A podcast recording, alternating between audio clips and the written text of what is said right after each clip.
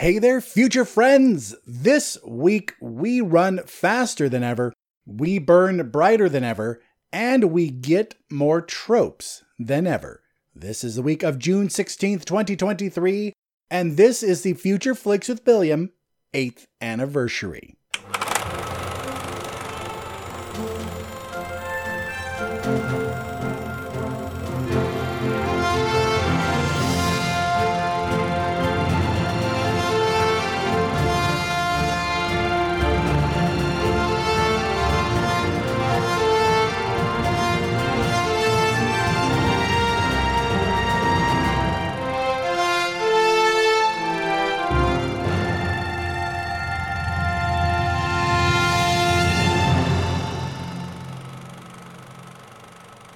So, yes, my future friends, it's my eighth anniversary, and my dumbass forgot to tell Snarf Chris that it is. Because if you've been around with me before, you know how I like to do things. You know I like to just ask my friends, going, hey, do you want to say something? I'll play it on my podcast, you know, really boost my ego, a little mind wank, if you will. But I completely forgot. I told Lisa from We're Doing Fine with Robbie and Lisa, but thankfully it's because she messaged me first about something Otherwise, I don't think I would have told her either. But it's been eight years. Isn't that insane? Uh, I didn't want to do anything special, really, just because, I mean, what would I do? I like the format of my show. I know we're not super popular here, but I think I offer a good service uh, talking about all the movies that come out during the week. So I thought, yeah, why why do something different when I can just do the regular show because my friends we do have movies to talk about this week I know. Who knew? Who knew that movies were coming out during this week? You know, I wonder. This, this makes me wonder. Has there ever been a week when no new movie comes out? I really doubt it. Maybe in the early days of Hollywood. Maybe then. But I really doubt it happened in recent history. Maybe 9 11. But of course, that was a very obvious reason to not release a movie. Even during COVID, movies were being released, some in theaters, even though there wasn't a big, um, well, even though theaters were closed, basically. But still, a lot of movies are being released on streaming, and I do think that's why movies are always going to be released from now on, just because streaming's a thing. Wow, two minutes into the show, and I already went on a tangent. That's pretty good for me. If you're a listener to the show, you know sometimes that happens, and it also happens when I've been drinking a beer like Wooden Ruler, a barrel aged imperial stout from Discretion Brewing in Capitola, California. I know some people tried to hide where they're from because they don't want rabid fans to come find them and stuff, but the maybe couple of hundred of you that listen to this show, if you want to come find me, just fucking message me. I'll hang out. It's okay. Unless you want to make a skin suit out of me like Buffalo Bill, then f- all the way off. But anyway, if you're new to the show, you may be wondering what kind of show you're listening to. Well, like I said earlier, you are listening to a show about movies where I talk about all of the movies coming out during the week. I break them up into two categories. The first category is the limited release section. In that section, I give you the movie's name, its premise, and who is in it. And I have been drinking a bit and I really that part up, didn't I? Okay, we're going to keep it. We're just going to roll with it. For those of you playing at home, I don't drink a lot anymore. So when I do, Jesus. So, in the wide releases and interesting indies, which is the next section in the show, I tell you what the movie is, what it's about, who's in it, but then, but then, my friends, I also give my thoughts on it. Sometimes I give some thoughts on the movies in the limited section. I won't always do that. But in this section, I always do, no matter how good or bad it looks. So I give you the name, the premise, and who's in it, but I also definitely give you my thoughts. And then I give it a score, which I call the Billiams interest level score, aka the Bill score, which can go anywhere from a zero for those films that look oh so terrible to an 11 for those films that make me oh so excited to be a movie fan. After that, what I do is I give you a pick of the week, which I say, Hi there, friend. If you see one movie this week, this one has the best chance of being good based on the trailer and my oh so humble opinion. Well, my future friends, that's it for the intro. Let us jump into the first section, which is the limited releases, we only have three movies to talk about. Another short week, but more movies in the wide releases area, so hey, pretty good week for movies too. So let's start with the first one, which may sound familiar if you tuned in last week.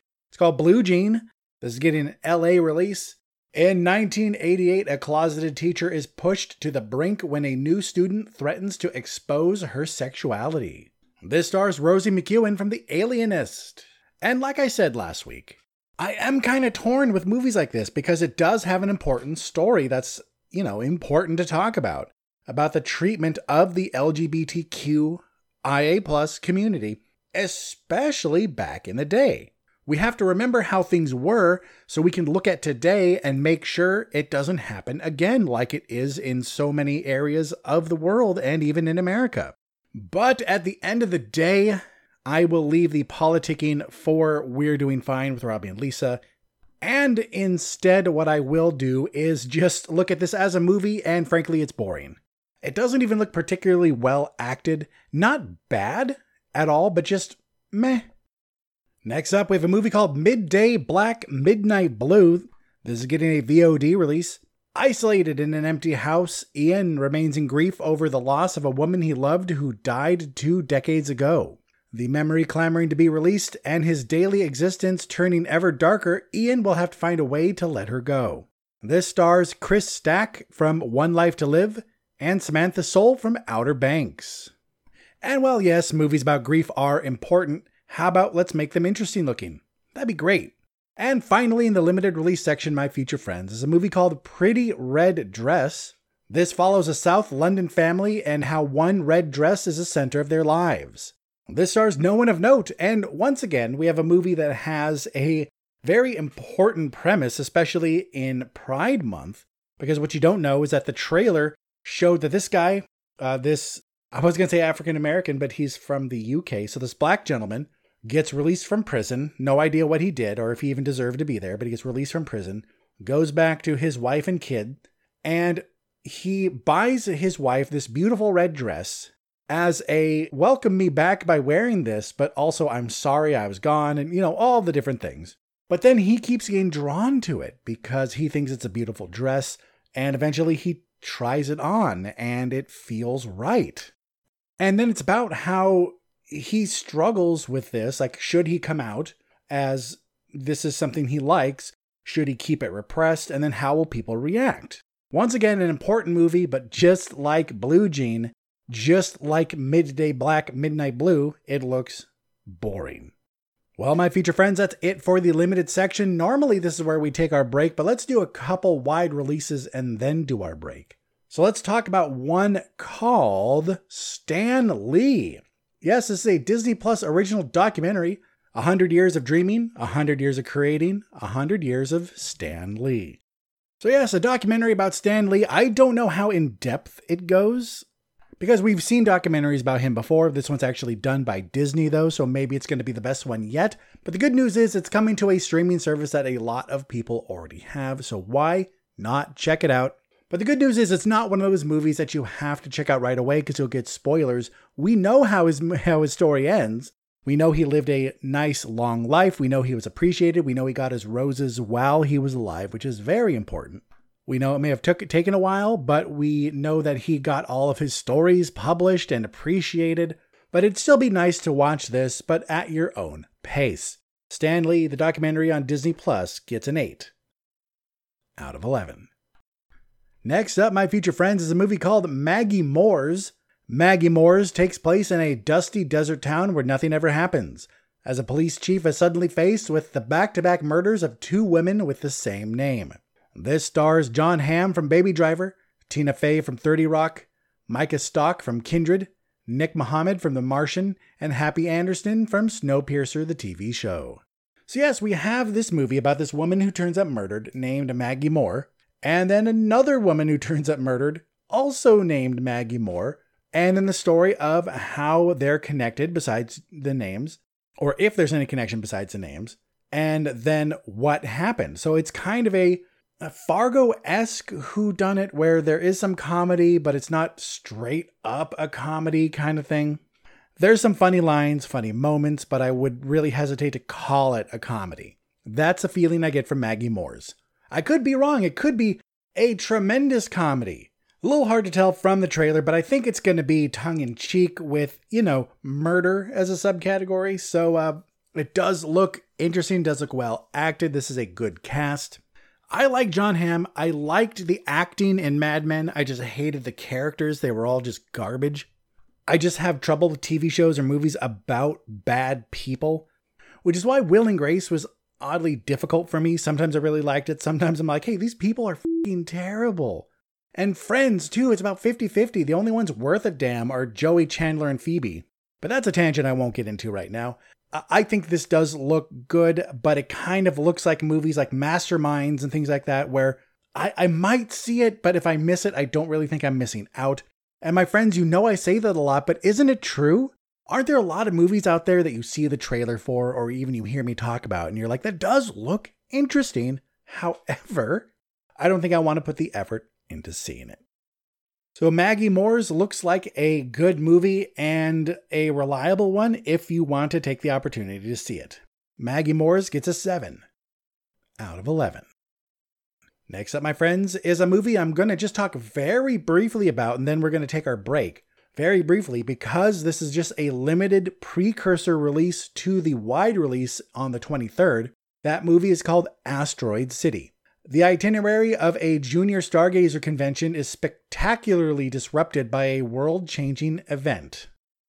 So, this is the new Wes Anderson movie, and it stars, in order on the poster, Jason Schwartzman from Scott Pilgrim vs. the World, Scarlett Johansson from Lost in Translation, Tom Hanks from Big, Jeffrey Wright from The Batman, Tilda Swinton from Snowpiercer, Bryan Cranston from Breaking Bad, Edward Norton from Fight Club, Adrien Brody from The Pianist, Liev Schreiber from Scream 2, Hope Davis from About Schmidt, Stephen Park from Fargo, Rupert Friend from Homeland, Maya Hawke from Stranger Things, Steve Carell from Foxcatcher, Matt Dillon from Wild Things, Hong Chau from The Menu, Willem Dafoe from The Lighthouse, Margot Robbie from The Wolf of Wall Street, Tony Revolori from Dope, Jake Ryan from 8th Grade, and Jeff Goldblum from Jurassic Park.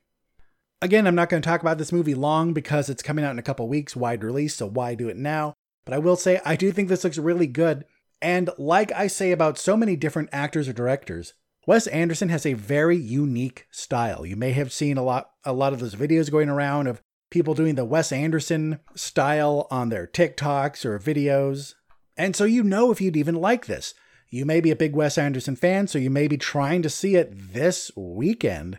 Or you may be like me, who likes Wes Anderson, but will try to see it in theaters. Uh, might not happen, but I'd be happy to watch it at home.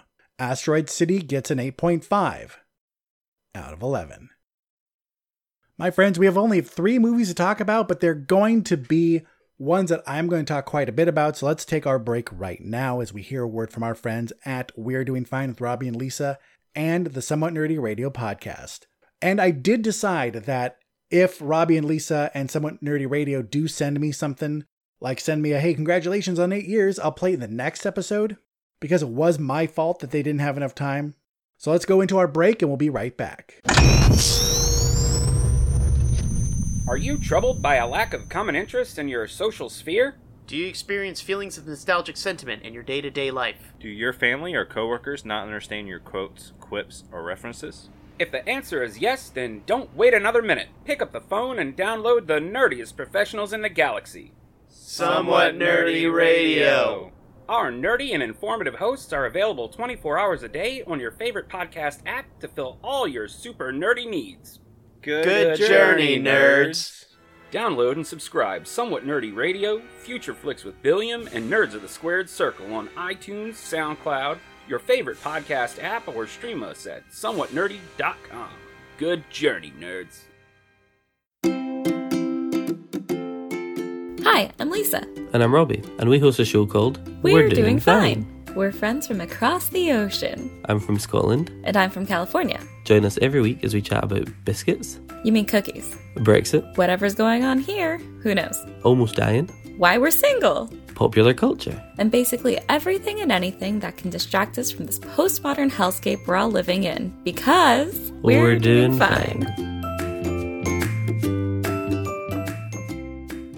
All right, my future friends, we're back. We're back with a movie that any other week might have been my pick of the week. Hell, if it was closer to October, closer to spooky season, I may have had this as the pick of the week. I do really, really want to see this, but now, no. That movie is called The Blackening. This is one of three nationwide releases. Seven black friends who go away for the weekend only to find themselves trapped in a cabin with a killer who has a vendetta. Will their street smarts and knowledge of horror help them stay alive? Probably not. This stars Antoine Robertson from Dear White People, Sinqua Walls, who we've talked about in two weeks in a row now from White Men Can't Jump, the 2023 version, Grace Byers from Empire, Melvin Gregg from Snowfall, Jermaine Fowler from Sorry to Bother You, Yvonne Orji from Insecure, Jay Pharoah from Saturday Night Live fame, Daily Show writer X Mayo, and Brooklyn Nine-Nine writer Dwayne Perkins. You may have seen a trailer for this because they have been trying to push this one. They've been trying to push it as if they could compete with the main two movies. But lucky for them, this does look good, and it looks good enough that I would have no problem actually, despite what I said earlier, going to see this this week, knowing that more people are going to go see the other two films. So this is reminiscent of a way of the Wayans brothers film where it's but it's not exactly a spoof per se. This gives me more of the vibes of Cabin in the Woods where yes, it is funny but it's also a horror too. Like we cannot forget this where I would say the scary movie movies are comedies first, horror is just the flavor of comedy, where I would say Cabin in the Woods and this, horrors with a comedic tone. The tropes are going to comment on are of course well-known tropes, but there's nothing wrong with that. Like it uh, like that scene in the trailer where it looks like it's from the beginning of the movie or early on in the movie where they say the black guy dies first, but they're all black and then they proceed to one up each other on how they're not black. Like the nerd of the group is up there standing, oh, I thought black Twitter was a seasoning. I like Jimmy Fallon without the roots, and I voted for Trump twice. So it seems not only is this movie going to jump into the stereotypes of black people in movies, or in horror movies to be exact, but also the stereotypes and the beliefs within black culture itself. I just read this book called Nerd Crush it's a YA romance that I got on NetGalley, and it's written by a black woman about a black teenager. And in it, she's talking about how like she's a huge nerd. She goes to anime conventions, she cosplays, and her cousins give her all kinds of shit, saying she likes white people shit, and she talks white. I really don't think this movie is going to get that deep into it, but I think it's going to touch on subjects like that, especially subjects that non black audience members would be familiar with, so it could be an opportunity to learn. But also, it'd be a great own voices movie, so the black community could get all of the inside jokes. So I think this movie looks funny, it looks worth your time, but it looks like a better film for October, for around Halloween. A good movie to start the season out with. Like that spooky season rolls around, you pull this out because it is technically a horror, it has some comedy to it, and it's going to be a little more lighthearted than maybe some of your favorites. So definitely, definitely put this one on your to be watched list. Do you want to watch it in theaters? Honestly, if you do, it's a great choice. Why not? But there are two other movies for me that I think would serve the theater experience better because movies like The Blackening, just like Cabin in the Woods, I think are just as great on the small screen. The Blackening gets a 9 out of 11. My future friends, next up, the second to last movie and the final movie that's not the pick of the week is called The Flash. Did you see that coming? Or did it come out of left field for you? Barry Allen uses his super speed to change the past, but his attempting to save his family creates a world without superheroes, forcing him to race for his life in order to save the future. This stars Ezra Miller from The Perks of Being a Wallflower, Michael Keaton from Batman, Sasha Calle from The Young and the Restless, Ben Affleck from Gone Girl, Michael Shannon from Midnight Special, Ron Livingston from The Conjuring, Antje Traue, I think, from Pandora, Jeremy Irons from Die Hard with a Vengeance, Temuera Morrison from Star Wars Episode 2, and Kiersey Clemens from Hearts Beat Loud. I am so torn because we have to remember that Ezra Miller is, at the very least, troubled. And I do think I misgendered him in the last episode. So, Ezra Miller, they, better, are kind of problematic, right? A quick note if you hear weird noises in the background, if you remember from last week, I'm living back at home because I'm taking care of my dad. And my old bedroom is right next to the laundry room. And it's either, my choices are either wait till the laundry's done to continue recording or stay up late and I'm kind of tired. So just please bear with me. So, yes, Ezra Miller, they're a little problematic, right? Getting pretty physical with fans and people uh, if I remember right, please, please don't quote me on this because I'm feeling a little too lazy to look up each individual thing. But I think a couple times people got in his face, and I can understand. Well, I can't really, but as a celebrity, I could see why that would be old, why that would get very old. But handling it the way he did kind of sucked. And of course, there are other things that need just basically more acknowledgement from Warner Brothers and DC. And apparently, when all of this stuff started coming out, the movie was like 80% done. This movie has been delayed so long that I think they could have done it. It would have cost them money, but it also would have shown us, the viewer, us, the people of the world, that Warner Brothers and DC cares. I mean, it's not like Chris Pratt's situation where he's just kind of low key a piece of shit. Like, Pratt has never been open, or too open at least, about the problematic stuff he probably believes. And James Gunn is very protective of him, so there must be some good in there. But there with Chris Pratt, there's just a lot of I don't I don't like this kind of situation, you know? But with Ezra Miller, it's right there. So this does bring up the question of how do we support things like this?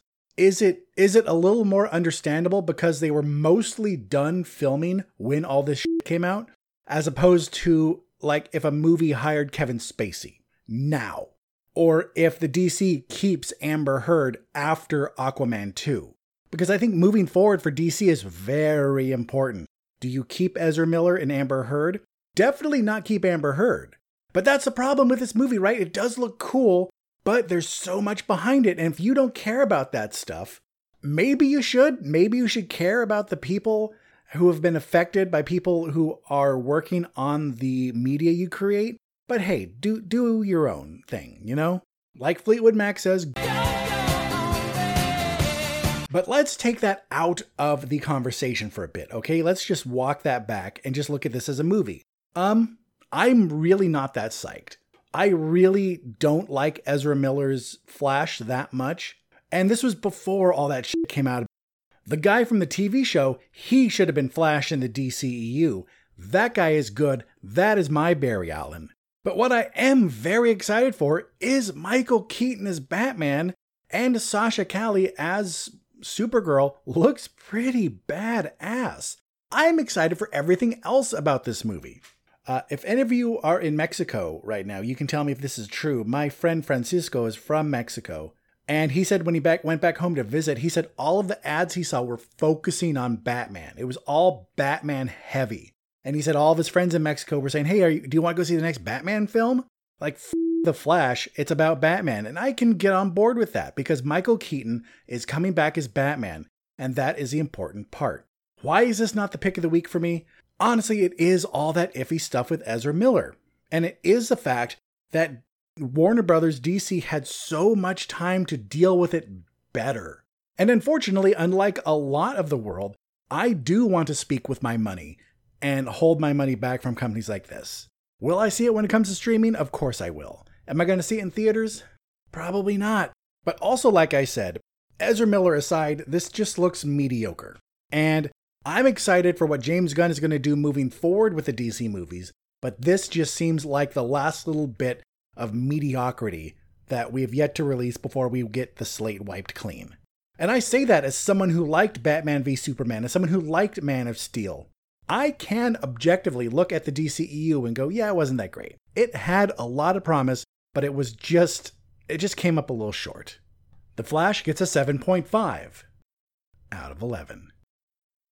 So, my future friends, you may be wondering what is the pick of the week?